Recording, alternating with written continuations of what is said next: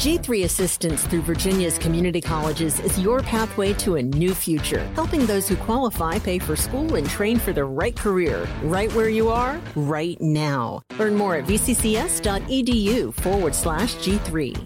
Coming up, one of the most decorated superstars in all of WWE continues to make an impact on Friday Night SmackDown. The Celtic Warrior, Sheamus, makes his triumphant return to the podcast as ATB starts now.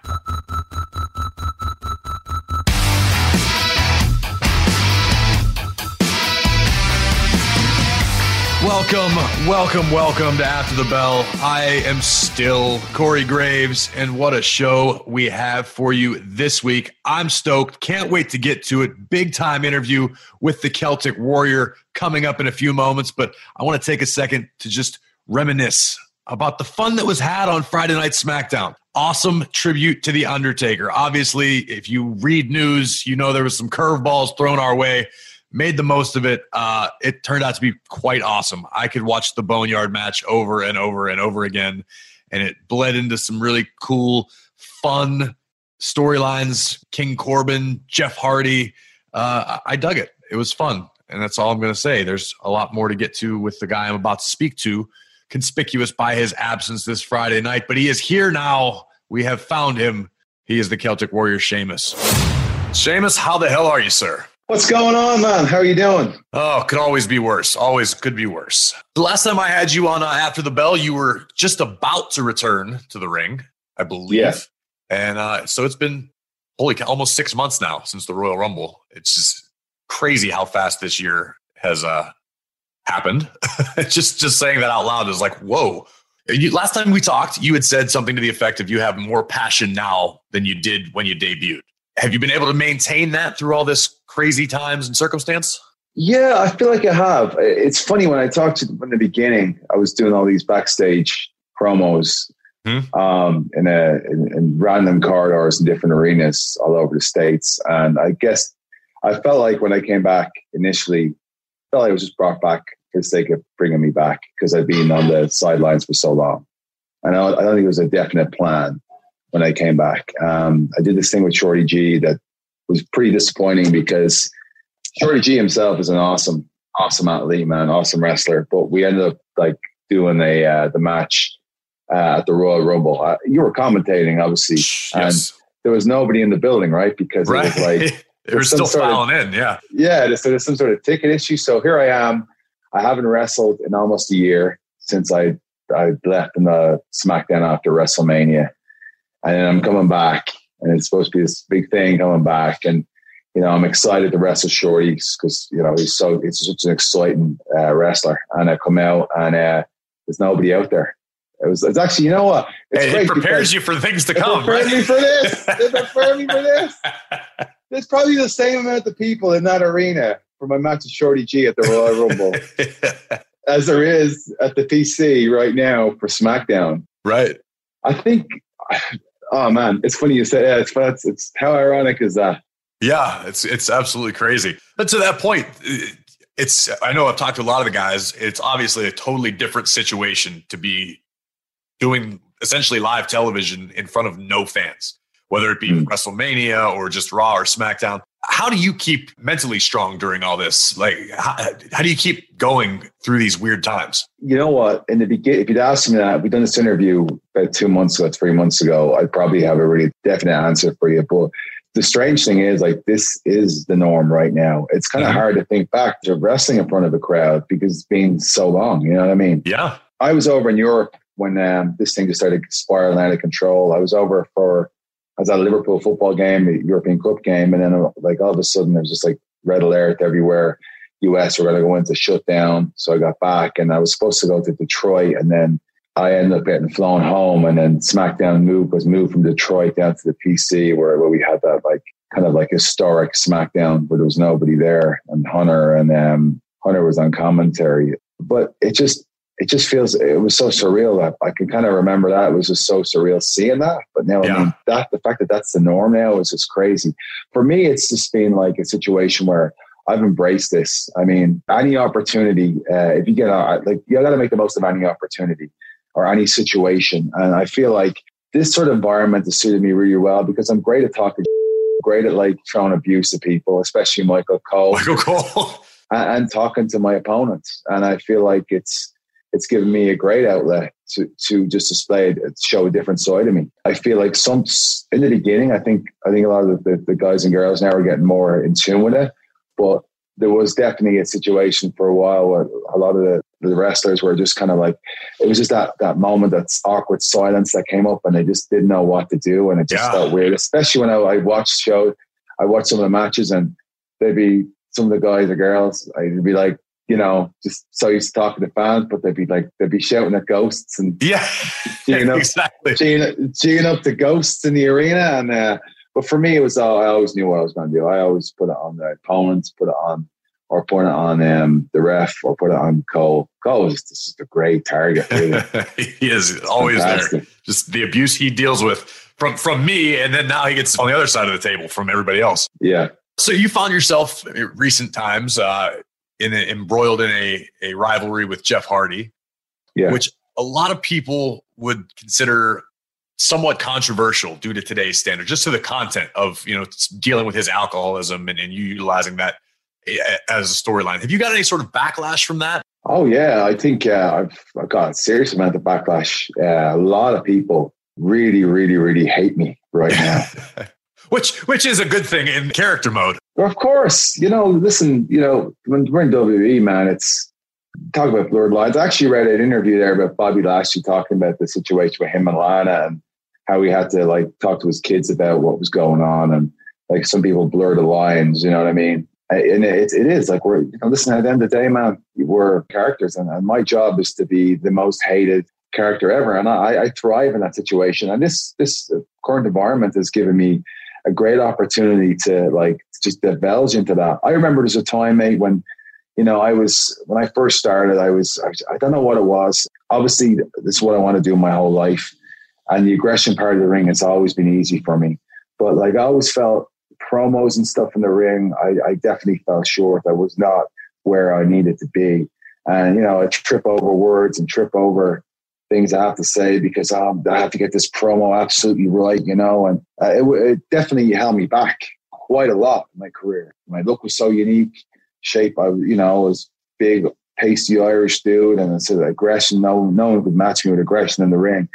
But when it came to the stick, you know what I mean? I was just like, I left a lot to be desired. And I feel like when you talk about coming back with passion, I feel like I am.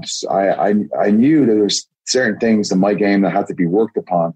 Because when I was with Cesaro and the bar, we weren't really challenged in that situation. You know, we'd share promos together, but you're the tag team, you're sharing a lot of things, you're sharing the load. But I knew coming back into a singles competitor, Corey, I was like, you know, there's certain things in my game that need to be tightened up.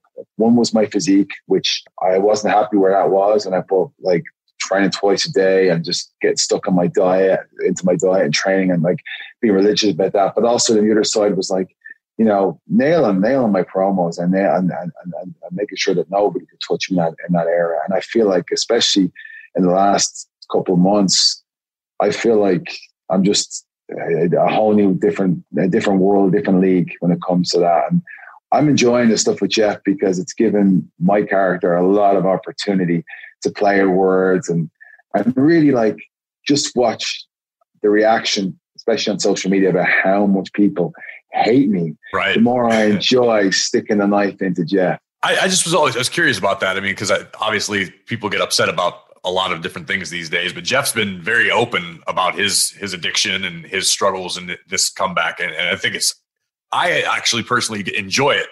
We get to blur the lines as far as reality and storyline in this particular instance. I was just curious what you were what you were getting on your side. Yeah, a lot. Trust me, it's a lot. I think the two most paid, hated people in America well, I'm definitely, and so uh, on my feed anyway, at one stage, like when we went to the, uh, I'm trying to think what the, the, original story was. I think it was when Jeff got hit by a car. I got, oh, yeah, yeah. I got, I got a lot of um, hatred over that one. But I'm innocent. I'm innocent. I said I'm innocent. I'm innocent. That's it. What can I say? so obviously this week we get to look forward. This this will air on Thursday, which is 24 hours prior to the toast to Jeff Hardy which I am uh, morbidly curious about. I'm not asking any more questions. You don't have to spoil anything for us. you know, I just, I think I'll toast Jeff. You know what I mean? He's done a lot of great things in his career. He's been very, very successful. He's held pretty much every title there is to hold. Like he's very, very well known superstar. Like, I mean, people will talk about him in the same breath as, as so many of our icons. Um, especially he's been through the Attitude Era uh, all the way through. I mean, what was it 97, 98? He came in with his brother Matt, and that like, and he's still here, you know, and he's still like he's still a well loved superstar, but he's got so many flaws. And I just want to toast the good times Jeff has had in his career in WWE. So this is just it's just me making a point to everybody out there. Time travel to fun in the 16th century at the Maryland Renaissance Festival. 10 stages, food, pubs, shopping, jousting. Saturday, Sundays, and Labor Day Monday through October 24th. For tickets, visit MarylandRenaissanceFestival.com. Save big on admission through September 12th. What you're talking about is, is essentially what you've been saying on television as far as you, you feel underappreciated.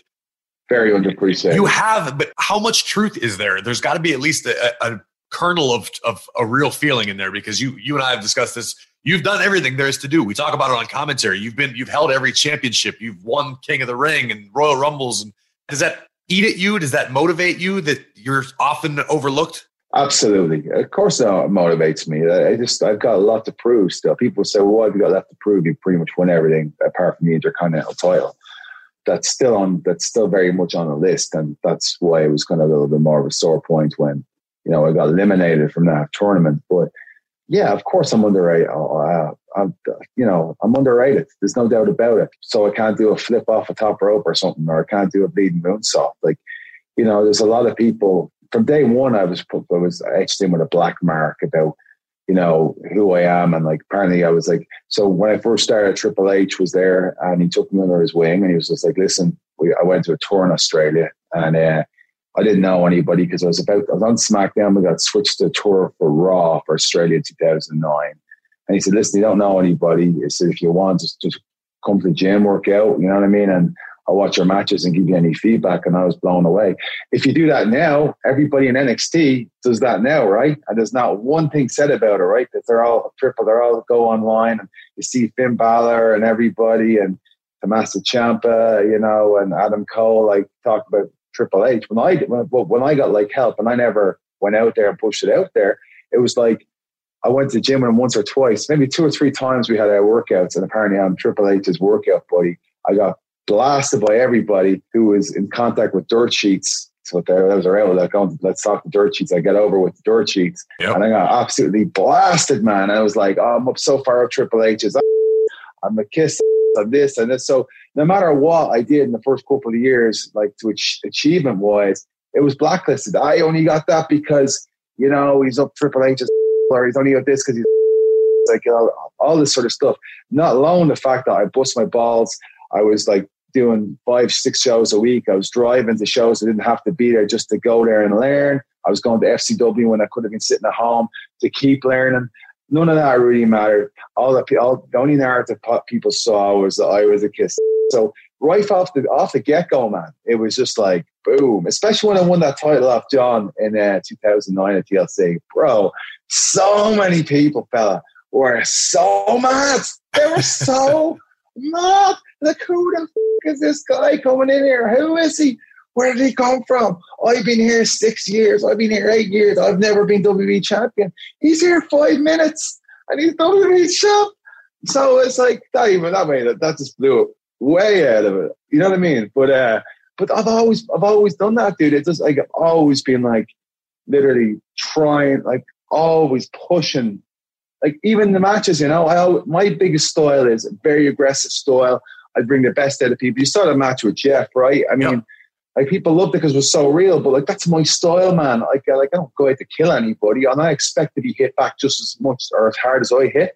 Right. But it's like Corey. It's just like you know what I mean. It's never me. It's always like I. he carried Sheamus to a great match. This guy carried Sheamus to a great match. Like, oh, okay, what's what's the pattern here? You know what I mean? Don't worry about. The, no, no, we're not giving that redheaded bollocks any credit. No way. no way. Now, was that something you had to learn to to deal with, even back to the Triple H Association?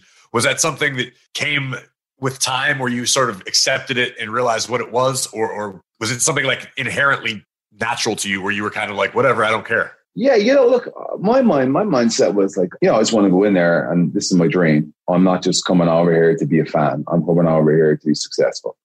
Uh, I dealt with all that when I was in Ireland about like how people, I said, I want to be WWE superstar, wrestler, whatever. And they're like, like, yeah, that's a great idea. And they turn their back on me. When, I, when my back was turned, they'd be just laughing at me. Stay this guy. I worked in IT for years. And, you know, the first time I went to I went over to the States. I went to Larry Sharpe's Monster Factory and it didn't really work out. Um, but back then, even it was still, still laughing. And then I, then I did it. And then all those people who like, who doubted me, they're just like, oh, uh, I always believed in you. Yeah, right. yeah, we knew you'd do it. And I'm like, all right, yeah, I don't know how grudges. I was like, no worries. And then there's like, but can I get a picture from my son? Can I get this from my son or my nephew and all this?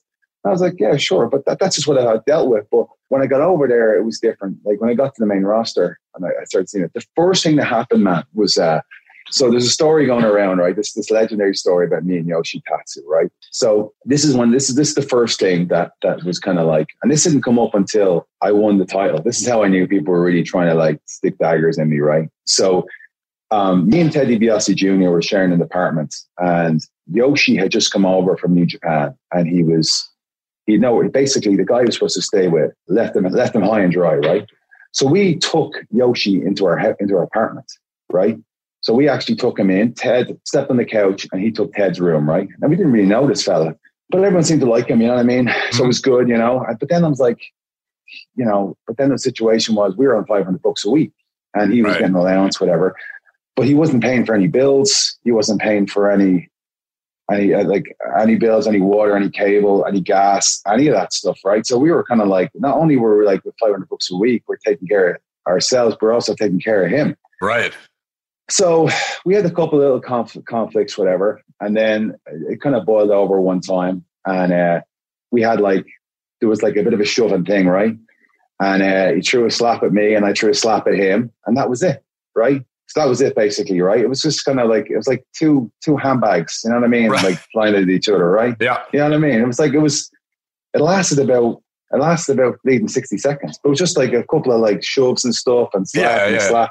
And that was it, right? And so we're like, okay, so we're we all right, listen.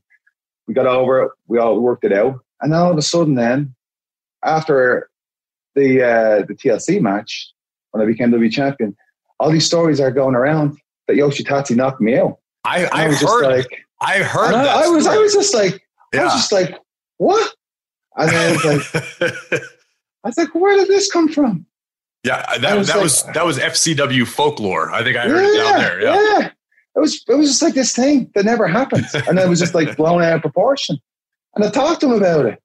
You know, in fairness, when I wasn't there, uh, Drew caught him once or twice, like just like going along with the story because he thought he was going to be, you know, making a big man, whatever. But I talked to him about it, like I talked about it, confronted him about it. He's like, no, no, I never said that, whatever. But it was just this thing that just got blown out. just took on a life of its own. Uh, yeah, and then I was just like, and then you know, I, but that that's that's when I knew, like, I was like, okay, there's there's certain people, there's certain people out to get me, and then that was constructed with the Triple H story of me being his workout buddy, and all that stuff didn't come out until a lot of like the, the Yoshi thing was like about a year and a half before that, and then the the Triple H thing was like July or June, no June maybe.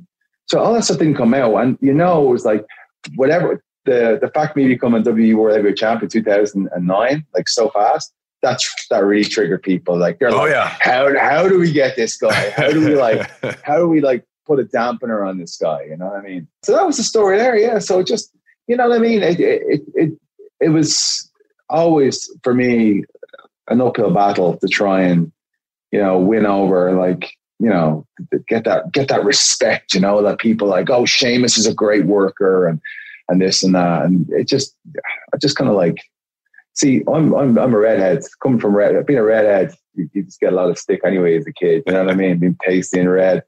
Um, so I'm just used to always getting abuse. But uh but yeah, it was tough, you know, because you want sometimes you want that you, you, do want that kind of feeling like Sheamus, you know, like a great worker carrying great people and stuff, you know it could take a lifetime because we're seeing it right now. Uh, the sentiments regarding Randy Orton. Randy yeah. has been consistent and great for, for, since he's showed up here in WWE.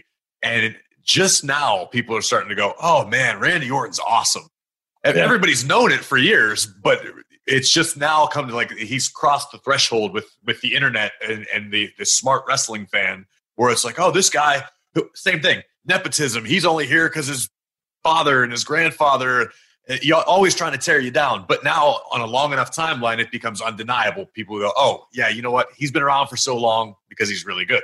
And you're going to find yeah. yourself in that same category sooner than later. I mean, you've been here I don't know about that. 11 years now. 11 years from now. Uh, what am I here with the company now? Um, so I debuted in 09. June 30th uh, was the day I debuted, 2009 in ECW against a guy called Oliver John. But yeah, listen, I'm not, I'm, I, I doesn't, you know, I'm not worried about it. You know what I mean? Like I know, I know how good I am. I know what I bring to the table. And I know that when I'm in there with whoever I'm in there, I'm going to bring the best out of them and in a very, very physical way. And that's, that's what's my goal. My goal is always to put on like the most physical match that, that, you know, that people watch and like they'll, they'll watch a lot of different matches, but then when they see mine, they're like, holy shit. like the other match was a great kind of like a let like match for athleticism, but this one, these guys are beating. It's a fight. Yeah, exactly. It's a fight. Exactly. Yeah, so that, that's that's really. But let's, let's talk about Randy, man. Randy is like I remember Bruce Pritchard came down. Bruce used to come down in his first before he went away. It's the second stint, I think. But he come down to FCW and you know he'd evaluate the matches and you know he'd like give critiques and talk about you know what, what needs to be done and what the company are looking for. Uh-huh. like that was the difference between fcw I, you probably saw that corey maybe. Did you? Uh, yeah uh, with fcw i was in fcw for i think about uh, i think probably almost two years before it became nxt i think. Right. My chronology's terrible but yeah it was definitely different but i know what you're talking about. It's like an island right? You like being yep. on an island right? So it's like you didn't in nxt now you've got like Shawn Michaels, Triple H, Road Dog. You, you've got like all the production people there. You've literally every week you're dealing with, and also you're on national TV. In that case, like it's just a different, uh, it's it's a different animal. It was a different animal back then. I always like to use the analogy when talking about FCW, the claw machine in Toy Story with the little aliens. How we were the Brilliant aliens, idea. and then here comes the office. The claw would drop down and just scoop somebody, and then you'd never see him again uh, yeah. until it was on television. You know, and I remember it happened with with Cesaro. I had known Cesaro for years on the independents. He shows up in FCW for, I don't know, like three months. And next yeah. thing you know, he's on SmackDown. And it was like, wait, how'd that happen? And then you've got mm. this tra- traffic jam, and all, Rollins was down there, Bray, Roman, eh, we're all still down there. And they just, they needed him at the time. It was, it was just a really strange situation. Yeah, very, very strange. It, it was the same for me. I, I, I was hearing all these different things. I was like, one time at one stage, I heard like I was supposed to go back to Ireland for Christmas and then they were telling me not to go. There was an angle on ECW that uh, it was Mark Henry and Tony Atlas taking on Fit Finlay and Hornswoggle. And the idea was that I was going to join Finlay and Hornswoggle. And then that was all set to go. I remember I went up for a dark match with R-Truth at the time. Uh, I think we were in Bridgeport, Connecticut. And then all of a sudden I was told it's not happening. And then I went back down. Uh, when I went back home to Ireland, but then you know, I eventually got called up in the road. Me and Drew actually got Drew McIntyre got called in the road at the same time. He went to SmackDown, I went to Raw, and we're doing like live events, crossing over. And then eventually, I um I debuted on ECW with a bunch of people. But uh, yeah, it was just like there was never anything set in stone. It was never like this is the way it's going to happen. It just you know happened. I heard it's going to go to Raw at one stage and SmackDown. And then I went to ECW, and they they shuffled a lot of people around between the three brands. Aside from Triple H and the exorbitant amount of time you clearly spent with him every day. Who were some of the guys that helped you along the way when you first came up? So backstage would definitely be Regal was big help. Mm-hmm. Regal and Regal and Scott Armstrong. I drove with them. Regal would watch the match and give me his feedback, you know, and of course me coming from Ireland and watching Regal in the world of sport, you know, he was a huge influence on me. Um, when I got to the main roster, Fit Finlay was fantastic, phenomenal. As an agent wise, he was the one. He's the one I've looked up to more than anybody. He's just so creative, so outside the box, so different. And he'll you'd be like banging your head off a wall, trying to come up with something that's just different. Because you know, it's, it with so many matches on TV, it's so easy sometimes to do the same thing over and over again. Right. But Phil will just go, "Well, what about this?" And you go, how would you think about where did that come from? You know what I mean? Yeah. And it's just so simple. Simple, right? It's it's profound how simple it is. He's the best at that. yeah, it'd just be like so simple. Like, how? That's why you're fit, Finlay. You know what I mean? That, that's that's why you're fit. And he he he'd always be thinking himself different things and just always want to be different. He was the, the perfect example of someone who wants to be completely different than uh, his match be completely different than everybody, everybody else's. Um, in the ring wise, um, I wrestle. I got to wrestle a lot of guys who helped me just get my feet wet. You know what I mean? When I was doing those like live events and, and dark matches, it would have to be uh, uh, Tommy Dreamer, wrestling him. Tommy was great. Brian Kendrick was awesome. I wrestled Jamie a bunch of times. The one that so the one guy I loved working more than anybody, and the one guy who actually was the reason that I, I was fast tracked from ECW to Raw was Goldust. We had this feud on ECW. Um, we just had chemistry right away, and he was so open to everything, and like it was just it was just awesome. It was like I think that the, the, the last match we had to end the feud was main event of ECW, and I was like, after a couple of weeks, it just it just got faster. Everybody was into it. It again was a hard hitting fight, but it was fun. And he really, really fast tracked me, like inside the ring, fast tracked me uh, to getting to getting moved to Raw and uh, going into that program with John. I think even John talked to him on one stage because I think John and Randy had like finished their program for months. They were like talking for a long time.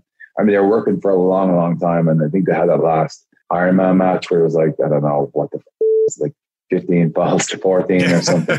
yeah. Oh yeah, I remember that one. Yeah. Yeah. So they needed new opponents for uh, for Randy and John, and Randy went with Kofi, and I went with John, and I think it was John talked to, to Goldust and was sussing me out. I didn't I didn't find it out until afterwards, but he was sussing me out, and then we had a match on the European tour in Minehead, and John was happy with everything went, and then John gave him the green light. You know, a lot of people don't realize that it was John's call. It was John's call to uh, to, to, do that feud. So that he Goldust really, really, really helped me in that situation. I actually remember at the TLC match uh, San Antonio, was it? San Antonio. I remember uh, I just done a quick feud with Shelton after Goldust, and Shelton was wrestling Christian. I was in the ring, and Shelton just came over to me, and he's like, he goes, "Holy!" He goes, "They really put a rocket under your," didn't they? I was like, I was, I was like, I need to pinch myself, man. I was like, I don't even know what's going on. I'm just like, I'm just, I'm just here in the moment.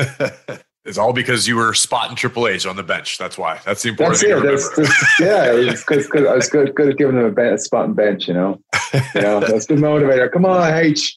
Just three more reps. Come on, H. Come on. You're the game, bro. You're the game. So looking looking across the landscape now of WWE, who are you looking forward to working with? Is there anybody that you haven't locked up with that you you're looking forward to at some point? Man, I'm looking forward to working with a lot of people. I have been lucky enough to be through the, the stage of working with like so many like great guys, great legends who are kind of like I was going to stay gone, but some of them are coming back. Right. You know, like Edge came back. Yeah. Mar- Morrison came back. Yeah. Like, uh, there's just there's just so many people coming back. I've seen the the, the, the picture of like 2012 is alive and well in 2020. yeah, I, there's a lot of people I love to I love to wrestle. I, I love to wrestle Morrison again. That's for sure. That's one thing. We had a great feud back in 2010. One of my best, one of my favorite matches from TLC 2010. We had a ladder match, a contract ladder match. Matt Riddle, though, I would love to wrestle Matt Riddle. I actually watched Matt Riddle and AJ, and they bet the yeah of each other, and I'm on the floor going, "Oh, okay, yeah, yeah, I, I like this. I like this." I think Riddle would be great. AJ would be great. Corbin, I think, is great. People give out about him all the time and everything, but that's a good sign of someone doing their job. Like I see so many heels, they just want to be. They want to be. They cool. don't know what they want to be cool. You know what I mean? Like, like you know, you're not going to be a heel if you're cool. That's the thing. Right. And then they wonder like why they're stuck in limbo sometimes because they try and do cool stuff. Corbin never has ever done anything cool his entire life. Maybe the only thing cool thing Corbin has done is cook some really cool, like awesome steaks or had some good whiskey. I'll, I'll, I'll second that. Yeah, definitely. The steaks and the whiskey. His his the King's game is on point there. Yeah, totally. Uh, I'd love to get me a revenge back on uh, Strowman for embarrassing me and Tony at WrestleMania. Do you think that mentality is, I don't want to say missing, it's definitely not absent, but do you think it should be maybe more prevalent in the locker room as far as everyone understanding they're playing a role? Not even necessarily in just WWE locker room, but in the business as a whole? I think so. Yeah, I do. I think there's I think there's moments in time where you know, like you have sometimes you have to push back on certain things. Like, look, like at the end of it, me and Tony, like we did a lot of things. You know, we we we uh, we did that match. Obviously, then the Royal Rumble with Shane and Miz, and like we're getting beat so much that like it just became uh, it was kind of like the end of the road for the bar. You know, because we kind of run out of road. We hit a cul-de-sac, and it was it was like you know there's some to a point where like the value of what you're doing diminishes and diminishes and diminishes if you know if you're losing all the time right so you lose that kind of credibility no matter how you know strong you are perceived together you know and how legit you guys are there came a point where we're just like consistently losing losing and it's just like well the bar just that's that's why it was time to take a break from the bar like this we created an amazing legacy five tag team championships you know what I mean? We like some amazing matches, some of the most the funnest and best matches we ever had, right? But if you just keep getting beat all the time, then it just then it runs out of road. Now it's very, your credibility is going less and less.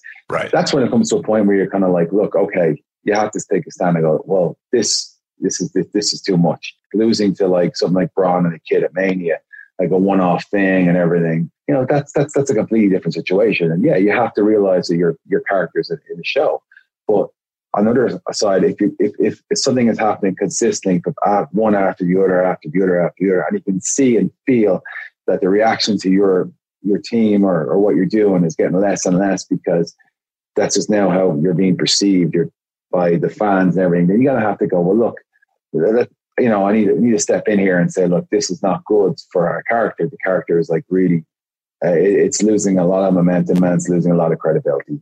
And you know that's a, that that's a moment to step in and, and do that. But to lose a match here or there or in a situation like that, like oh man, that's that, that is what it is. That's you know that's that's an entertainment. It's an entertaining segment to the people watching. Right. Um, and you got to realize like you're not actually losing. It's like you know it's it's it's entertainment. You know it's it's it's it's a match. It's a it's a show, and that's that's where you got to you know that's where you got to you got to decipher or separate both of those things. Is that making sense? Yes, I, I understand completely. It makes perfect sense. At least to me, it does. If anybody else does, I'm not losing. I'm not losing. I'm not losing the kids. I'm not losing the kid. Well, I'm not losing the kid. You know, I'm a man. I'm a grown man. and that's another thing too. I remember, like, for all the stuff I've done and the wins I've done, I've like, I, I've been, you know, I've been, I've, I've lost some too, man. I've lost some like kind of like so-called whatever embarrassing. Uh, why am I doing quotations all the time? I don't know what's in my head. I've lost some embarrassing stuff. You know what I mean? Like the kid thing. Remember, I get uh, Biggie knocked me out with a turkey one time for a oh, Thanksgiving yes. special. Like, you know what I mean? Like for like people can't say about me. You know, like going, oh, he doesn't do this, doesn't do that. Yeah, I do. I've you know, I can say I've done one, but I've also I've done both both ends of this, both both sides of the scale. Sheamus, uh, before I let you go, I need to ask about your uh, budding guitar career. You posted some photos on Instagram. Have you learned or had any success with the new instrument? Zero success. Zero. Zero success. My girlfriend actually gave me the other day because like why I haven't picked up the guitar in a while. I my thing was I really I was I really want to learn um, uh, "Written in My Face," which is my original song. Yeah. I wanted to learn that and sing and put it on social, which I will. I will get back to that because you know now I've got no excuses anymore. But um, I'll get back to that. But I have not. I actually I played the guitar when I was a teenager, and I was wasn't bad at it. I wasn't great, but it wasn't bad. And um, it was funny when I started playing the guitar again. Like a lot of stuff started coming back to me. But it takes you know you got to put a lot of time into it and everything. But the reason I want to do written on my face is because when I came back I want I had this conversation with Vince about bringing my original music back because I had the original look with, a, with a, slight twist on it. You know what I mean? The gear and everything. And it was Sheamus 2.0 coming back. And I said, you know, I want to have written on my face. Everybody wants written on my face. It's a shameful thing. Yeah. Lost it, you know. Yeah. He goes, What's that? I said, my my original my original music. It's my original music. It's what I debuted in WWE in 2009 when I won multiple titles with. I mean, uh, you listened to it? Ugh, I don't remember that. sucks. That's like, oh, that's tremendous. That's like bollocks. Oh, So- man. I'm gonna try and get it. I, I haven't forgotten. I haven't given up on the song. I'm determined to get it back out there. We even we even I even tried to get like uh, another version of it done, right? So Yeah. we got the version, but it was kind of like the same, but like a little bit jazzed up, a little bit heavier. Nope, absolutely hated it. Like, Not into uh, that sucks. well, good luck on your uh, on your musical journey. I can't confirm this, but I have heard rumors that if you want to get really good at guitar, you have to go to the gym with Triple H. That's true. That's true. While while he's uh, while he's squatting, you just start strumming the guitar behind him because that's a good way of him not throwing a, dumbbell at your head. Yeah.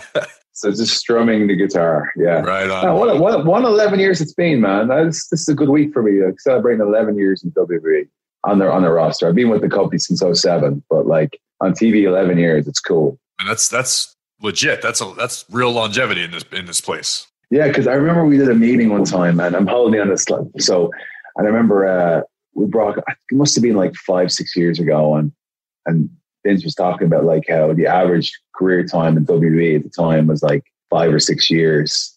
Now I'm almost double that. Yeah, Almost double that. good What on you. doing? What am I doing with my life, Corey? What am I doing with my life? You're stuck here. You'll be, you'll be a lifer like me. 42 running around and bleeding speedos on national TV, Hey. screaming at people, screaming at people. And I'm hitting them in the chest as hard as fuck. Oh yeah, I love it. I just want to get Cole up in those ropes, man. I want to get Cole up there and just, just start going. One of these days, I'm sure he'd love it. He'd complain about it, but he'd brag about it for the next, just like it's WrestleMania undefeated streak. oh my god. Ugh, anyway, Look, I'll let you go, man. I just want to say congratulations on 11 years. Here's to Thanks. 11 more. And uh, also, congratulations on Liverpool winning their. Thank- yeah, title, thank you very much. I appreciate that. 30 years, I put a post out uh, where when I was 12 years old, I said, this is the amount of time it's taken for Liverpool to win the league from 1990 to, to 2020. It's the only good thing that's come out of 2020, to be honest. But uh, but yeah, yeah, it's it was it was very very cool, Corey. Um, I'll have to get you a Liverpool jersey too to go with that Boston Scally t-shirt you're wearing right there now go. Look, and the Boston Scally hat, which. I which I have introduced you to myself, by the You way. sure the did. Boston Scal- Scallywags for life, bro. Scallywags for life, there you go. Got to represent. And uh, where can everybody find your Celtic Warrior workouts? Oh, on my YouTube channel, uh, Celtic Warrior Workouts on YouTube. Just check There it out. Join in. You're hopefully going to be on the channel one day, even if One of these days. Year a. I know, I know. I'm going to just keep delaying it. I'm going to keep pushing back. But, you know, one of these days. We could do a couples workout, you and Carmella. Yeah, there you go. That would be good. so, you know? so you can just embarrass me in front of her. Has embarrassed me already at one Uh, workout, so it's embarrassed us both. All good, man. Now it's time to say goodbye. That's the Mickey Mouse Club. This is after the bell, but it is time to say goodbye, but not before I throw some wisdom your way. This is from Seneca, the great Stoic teacher. A gem cannot be polished without friction, nor a man perfected without trials. That's some Zen for you. I'm full of it. Thanks one more time to the Celtic Warriors, Sheamus, for hanging out. Follow us at After the Bell WWE on Instagram, Twitter, and Facebook, and join the conversation using the hashtag After the Bell. I say this each and every week, but if you're using Apple Podcasts and you haven't left us a review, you're the problem. You should be ashamed of yourself. Shoot us five stars now. It helps spread the word. And uh, if you're using an Android, follow ATB on Spotify, Pandora, iHeartRadio, or Google Podcasts so that you never miss an episode. You can follow me at WWE Graves, and I will be back next week with more wisdom, more vitriol, and more WWE after the bell.